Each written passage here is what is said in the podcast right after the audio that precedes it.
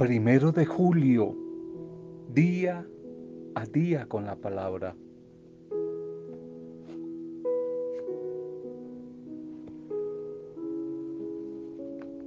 Oración, planeación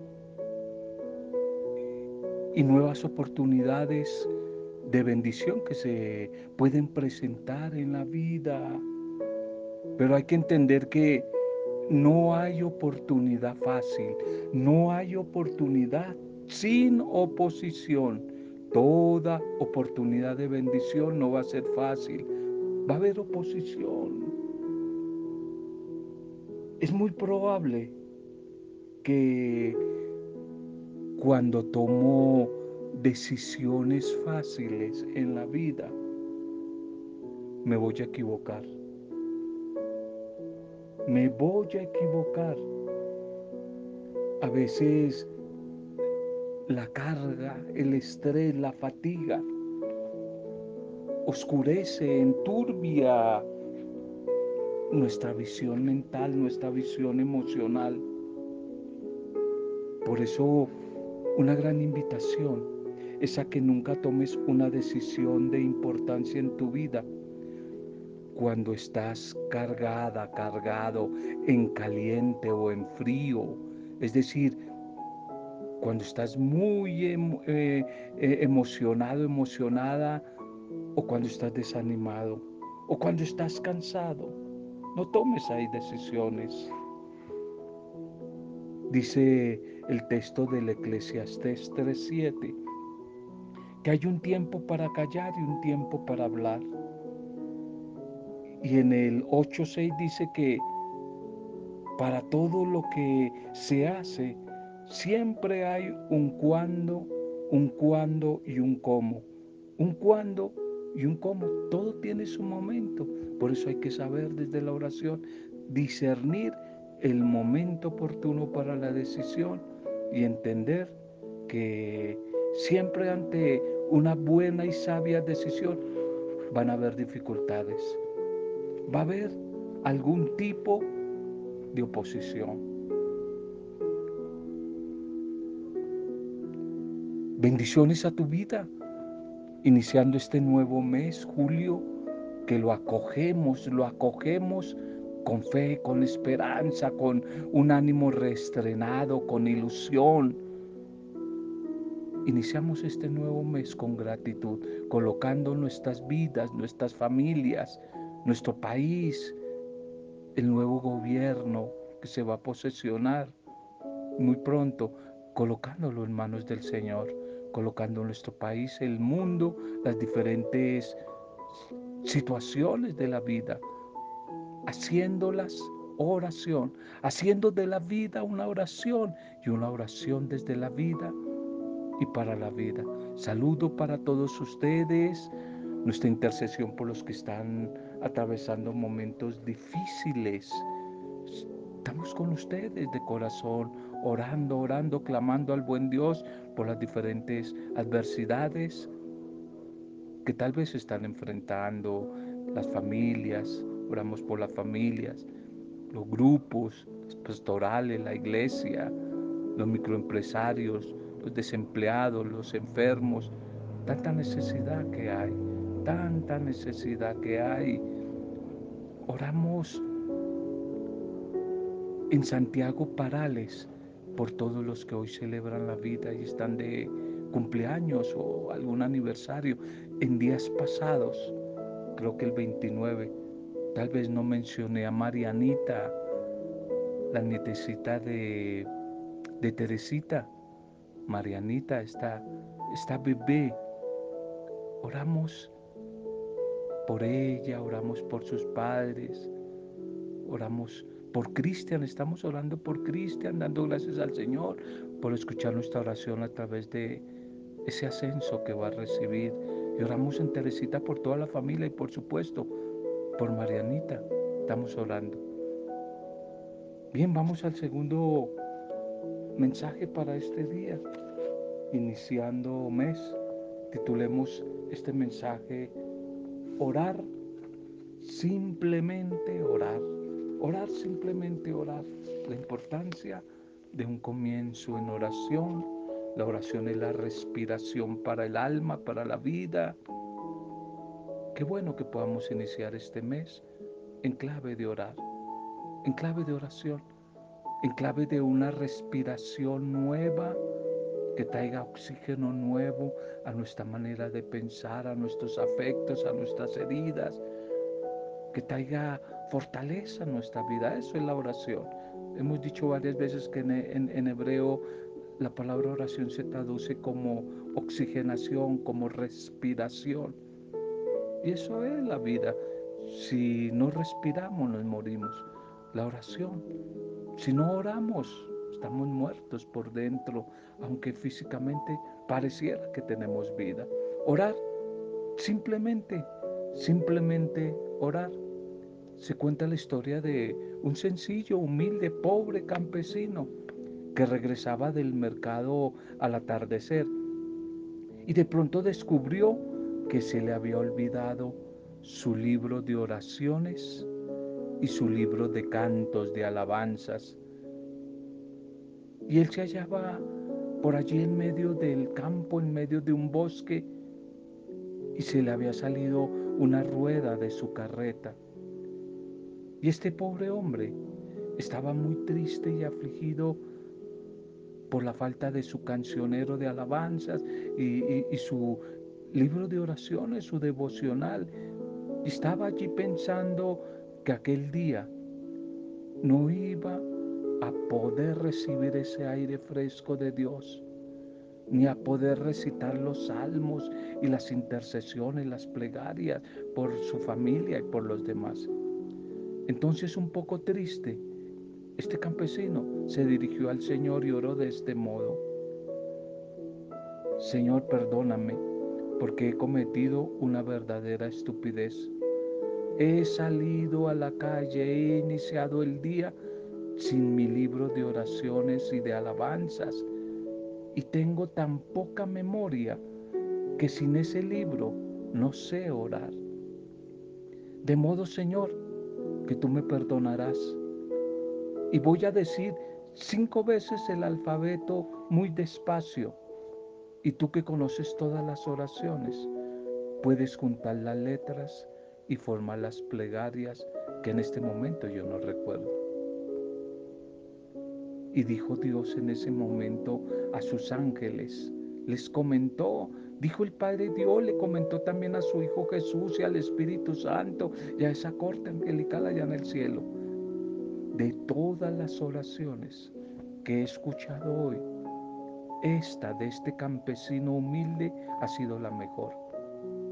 Una oración que ha salido de un corazón humilde, sencillo y sincero. Orar, simplemente orar. En este tiempo donde tanto avance con las redes sociales, los medios de comunicación, pero qué difícil que a veces parece comunicarse el hombre con los demás. Qué difícil, qué difícil a veces es la comunicación, no solamente la convivencia, sino la convivencia humana, la comunicación con los demás. Pero qué difícil también se hace en una sociedad y en un mundo tan lleno de muchas bullas, muchas voces que por las redes y por todo lado hay. Qué difícil, qué difícil se hace una comunicación con Dios. Por eso, iniciando este mes, hoy quisiera compartirte como ocho reglas para relacionarme, para llamar, para invocar, para compartir con el Señor. Ocho reglas. La primera, no se olvide, que no se olvide, no olvides, marca el indicativo correcto y no cualquiera. Marca el indicativo correcto y no cualquiera. Hoy hay muchos falsos indicativos. ¿Cuál es el indicativo correcto? Al Padre Dios. En el nombre del Hijo Jesucristo. Desde el poder de intercesión del Espíritu Santo. Ese es el indicativo correcto. En el nombre de Jesús. al Padre Dios por la intercesión y poder del Espíritu Santo. Ese es el indicativo correcto. Segunda regla, una buena conversación telefónica con Dios. No lo olvides, no es un monólogo. No hablemos tanto, no hablemos tanto. No hables sin parar, cállate unos momentos. Y aprende y aprendamos todos a guardar silencios para escuchar a Dios, escuchar al que está a la otra, al otro lado de la línea intercomunicador, el que está con nosotros. Hagamos silencio para escuchar al que habla con nosotros. Tengamos ahí a la mano la palabra del Señor. Tengamos ahí, ah, porque Dios me va a responder, me va a hablar, se va a comunicar conmigo después de que le he hablado a través de su palabra. Pero también tengamos las antenitas del Espíritu en discernimiento, porque Dios también me va a hablar a través de las diferentes circunstancias, realidades de la vida. Ahí Dios me va a hablar, me va a hablar a través de la creación, obra suya. Pero también me va a hablar a través de personas, y a veces de las personas que yo menos espero. Algunos creen que solamente la voz de Dios está a través de los grandes líderes espirituales, el papa, un obispo, un sacerdote, el pastor. No, Dios puede utilizar al barrendero. Es más, es a los que más utiliza, a la gente que menos nosotros pensamos. Dios se fija en ellos para hablarnos. La calle, un conductor. Dios va a utilizar algún medio para comunicarse conmigo, pero hay que hacer silencio para poderlo escuchar. Tercera regla, si ese diálogo, esa conversación se interrumpe, comprueba si has sido tú el causante de ese corte. Comprueba, Dios no, Dios no, tú el causante. Yo, cuando nos dejamos distraer, cuando no estamos en un sitio apropiado, eh, hemos preparado un ambiente, un ambiente que, que ayude, que propicie, que provoque la intimidad, el silencio. Hay que buscar ese ambiente, que si hay un corte de la llamada, no va a ser por Dios, sino va a ser por mí, que me distrae, que hay bulla a mi alrededor, etcétera. Cuarto, no adopte la costumbre de llamar solo en casos de emergencia. Eso no es un trato de verdaderos, de sinceros amigos. No busquemos a Dios cuando me interesa, cuando lo necesito. No busquemos a Dios, al Dios bombero, que toda la vida o toda la semana, o todo el mes, o todo el día me he olvidado de él. Pero cuando hay un incendio en mi vida, ahí sí lo busco. Interés, cuánto vales. No, no hay que buscar, llamarle, invocarle, solo en casos de emergencia, sino hay que buscarle en todo momento, como lo primero al comenzar el día, a lo largo del día, como a lo último al terminar el día. Antes de que llegue el problema, pero también en el problema, en la solución, pero después de la solución, en todo momento. Quinto, no seamos tacaños, no seamos pichirris, dicen en algunos países como Venezuela, como eh, quizás en Panamá, en algunos países centroamericanos utilizan la palabra pichirri, tacaños. No seamos tacaños, no llamemos solo a ciertas horas a Dios. No llamemos a horas de tarifa reducida, que es barata. Es decir, cuando toca, cuando toca, los domingos, los domingueros, en fines de semana, cuando toca, en Semana Santa, cuando toca en diciembre. No seamos tacaños y no seamos pichirris. Invoquemos al Señor con una llamada breve, humilde, sincera, sincera en cualquier momento del día.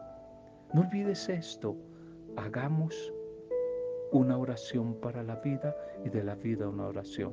Que si yo inicié el día en comunión con Él, no corto esa comunión, sino si voy en el transporte público, en un taxi, si voy en, en, caminando, si, si estoy haciendo deporte, si estoy trabajando, ahí yo retomo fácilmente, en cualquier momento, en cualquier circunstancia, la conversación con Él. Y no simplemente soy una mujer y un hombre de raticos, de raticos. A ver, escucha lo siguiente. Dios no quiere personas de raticos. Los raticos, de ratos. Voy a usar una palabra, espero que la entiendas bien. Rateros, de ratos, de raticos. Un ratico y ya con eso me conformo, ya tranquilicé mi conciencia. No, Dios quiere que yo sea un orante, un orante. Y el orante no es el que simplemente le da unos raticos, sino el que hace de la vida una oración y una oración para la vida. Es que ese es el reto al que tenemos que llegar, no como estamos haciendo como los fariseos. Igualitico, ciertas horas, oración, lectura de la Biblia, y la vida ¿qué? Y la vida no la hemos convertido en una oración. Necesitamos pasar de hacer oración a ser orantes. Orantes. Necesitamos hacer de la vida una continua oración y una oración para la vida. Seamos generosos. Seamos generosos con Dios. Ese es el ideal, llegar a ser orantes. Sexto, las llamadas son gratuitas. La llamada, la oración, la comunión con Él son gratuitas.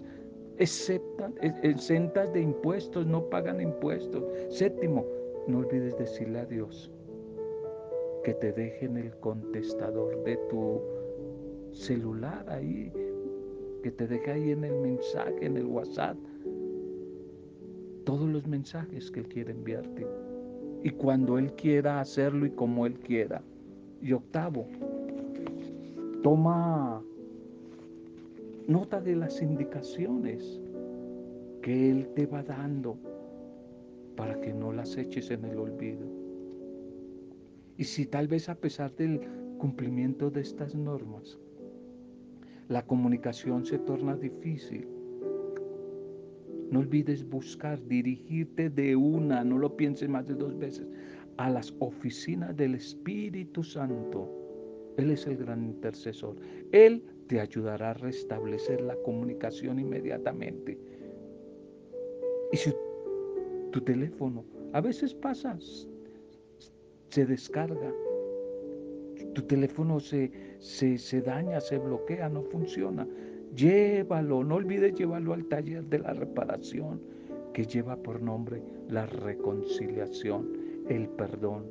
Para el cristiano católico, el sacramento de la reconciliación, del perdón. Allí todas las reparaciones son gratuitas y tienen una garantía de por vida. Ora, simplemente ora. Orar, simplemente orar. Llegar al reto de ser verdaderos orantes de la palabra del Señor. La liturgia para este día. Titulemos el mensaje para este día. Las miradas de Dios. Las miradas de Dios. La primera lectura para hoy, seguimos con el profeta Amós, Amós ocho, cuatro al seis y nueve al doce. Escuchen esto, ustedes que pisotean al pobre y eliminan a los humildes del país, diciendo: ¿cuándo pasará la luna nueva para vender el grano y el sábado para abrir los sacos de cereal? Reduciendo el peso y aumentando el precio y modificando las balanzas con engaño para comprar al indigente por plata y al pobre por un par de sandalias, para vender hasta el salvado del grano. ¿Hasta cuándo? Aquel día, oráculo del Señor Dios, haré que el sol se oculte a mediodía y oscurecerá la tierra en pleno día. Y transformaré sus fiestas en duelo y todas sus canciones en elegía. Pondré arpillera sobre toda espalda y dejaré rapada toda cabeza. Será como el duelo de un hijo único y el final como un día de amargura. Vienen días oráculo del Señor Dios, en que enviaré hambre al país, pero no hambre de pan ni sed de agua, sino hambre de escuchar la palabra del Señor. Andarán errantes de mar a mar y de Septión a oriente, deambularán buscando la palabra del Señor, pero no la encontrarán. Amén, amén, amén.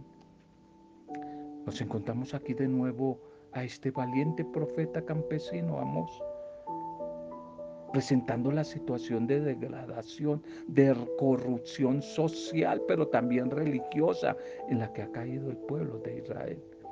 Por una parte, el profeta como que puntualiza, se centra en las famosas fiestas religiosas que se están haciendo ya un fastidio, una carga para algunos del pueblo, pues la celebran solo por cumplir una norma, y con la ansiedad de que pasen rápido para continuar con la explotación contra los pobres, contra los necesitados, que incluso tienen que venderse a sí mismos para sobrevivir. Este profeta, el profeta de la denuncia social, estas celebraciones religiosas no son muy distintas las que tenemos hoy, de las fiestas de la antigüedad. Estas celebraciones nuestras son una fiesta exterior que muchas veces se cumple simplemente por tradición, dentro de un marco simplemente social, lejos del verdadero sentido profundo que Dios quiere, y sigue campeando con rezos, con religión a bordo, la injusticia social, que se va abriendo campo por entre las rendijas que van dejando las leyes humanas, leyes disfrazadas con un manto de bondad, de progreso, a veces hasta de religión, de respeto por la vida, pero de violación de la vida misma del ser humano. Normas, leyes disfrazadas de religión, pero que esclavizan al ser humano.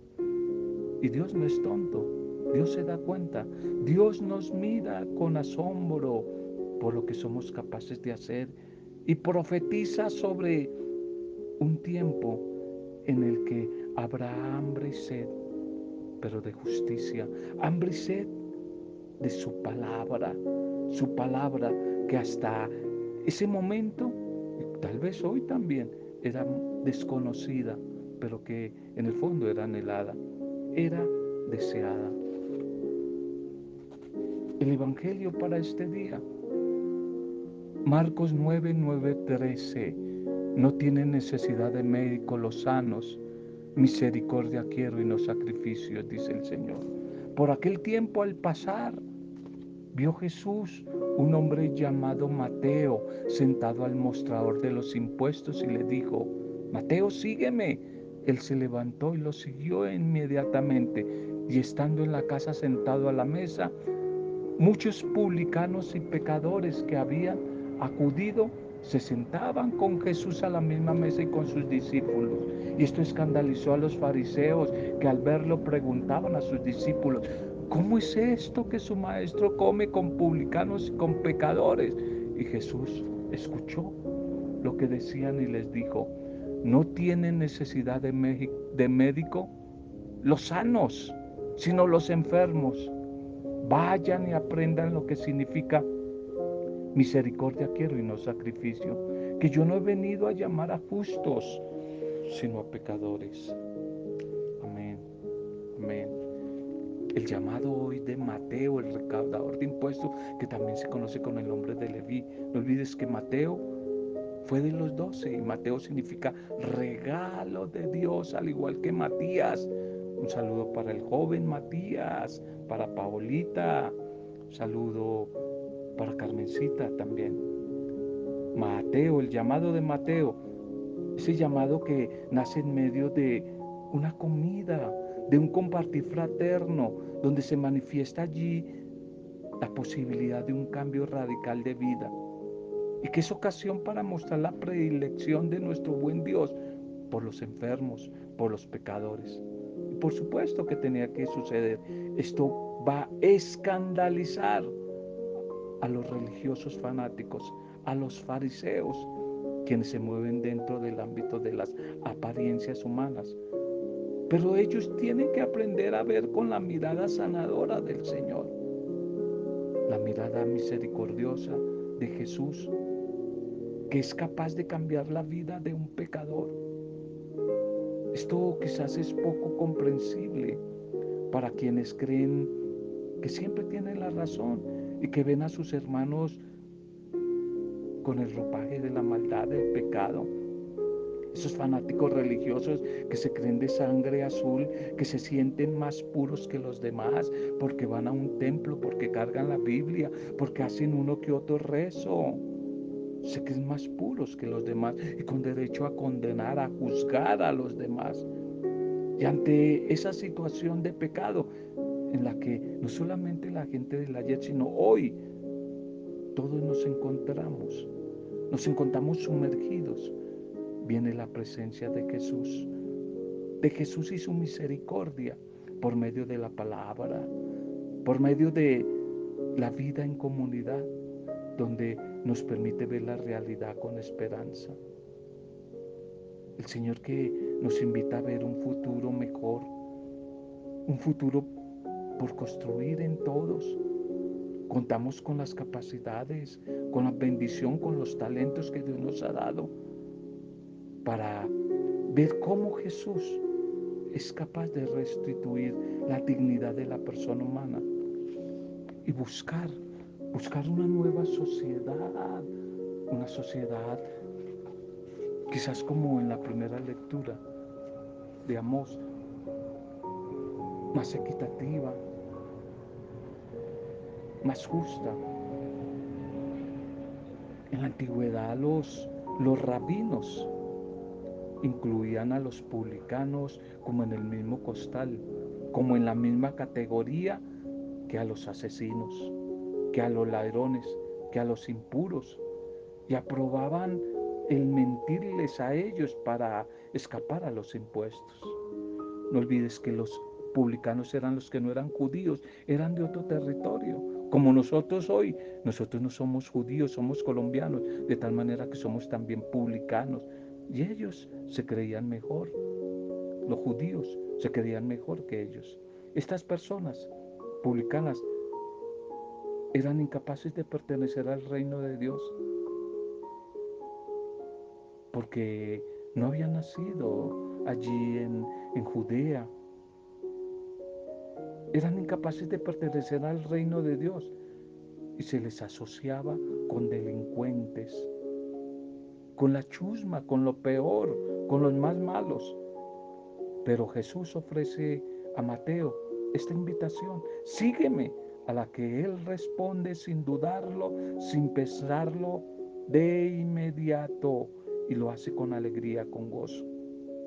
Esto no fue meramente un llamamiento al discipulado, sino una invitación a entrar a pertenecer en el reino de Dios, el reino de la eternidad.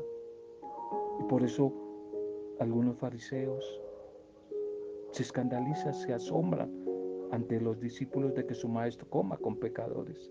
Y entonces cuando le dan papaya, oportunidad al Señor, y él declara que él ha venido es para los enfermos, para los pecadores, y no para los sanos, y no para los justos. Los sanos no necesitan de médico. Los que se creen buenos y perfectos, pues no necesitan a Dios, porque ellos mismos se creen Dios. Pero los que nos consideramos enfermos y pecadores son los que vamos a poder experimentar la medicina del amor de Dios, que se llama misericordia. Misericordia. Es que el Señor piensa sin duda en todos aquellos que se creen justos y que son capaces de, incapaces de entender que la misericordia divina va más allá de la pobreza del ser humano. Jesús quiere presentar como una religión nueva, basada en el amor en acción, es decir, en la misericordia divina. Y la actitud de los fariseos nos recuerda también a la actitud del hijo mayor celoso, del amor, de la bondad del padre hacia el hijo menor. Allí en el capítulo quince de Lucas, el, la parábola del Padre Misericordioso, del once al treinta y dos. Definitivamente el Señor Jesús ha inaugurado un tiempo nuevo, donde todos podemos acceder a participar del reino de Dios. Y el único requerimiento que Él nos hace es la conversión, es el cambio, cambio de vida, docilidad, disposición. De esta forma todos podemos participar de la misericordia y de la comunidad que debe saber acoger a aquel que desea dar pasos de un cambio, de una vida nueva, y celebrar, celebrar con alegría la comunidad, este acontecimiento de alguien que estaba alejado y ha regresado, de alguien que estaba perdido, y por la misma comunidad en su amor ha sido encontrado. Gracias, Señor, por tu bendita palabra en este día, que a través de la palabra que hoy nos has regalado seamos bendecidos todos. Te entregamos este nuevo mes que hoy estamos iniciando. Bendícenos, acompáñanos, te lo consagramos a ti. Guíanos y sigue realizando tu proyecto de vida, tu plan del reino de Dios, vida nueva en cada uno de nosotros, Señor. En Santiago Parales y en Marianita oramos por todos los que celebran la vida, todos los que hoy tienen alguna fecha especial y la están recordando y en familia la celebran. Bendícenos a todos, Señor, que tú que recibes este audio, a través de él te llegue la buena noticia de un mes mejor, un mes lleno de esperanza y de victoria. En el nombre del Padre Dios, en el nombre de Jesucristo el Señor, por el poder intercesor del Espíritu Santo. Amén. Roberto Samudio, de Día a Día con la Palabra.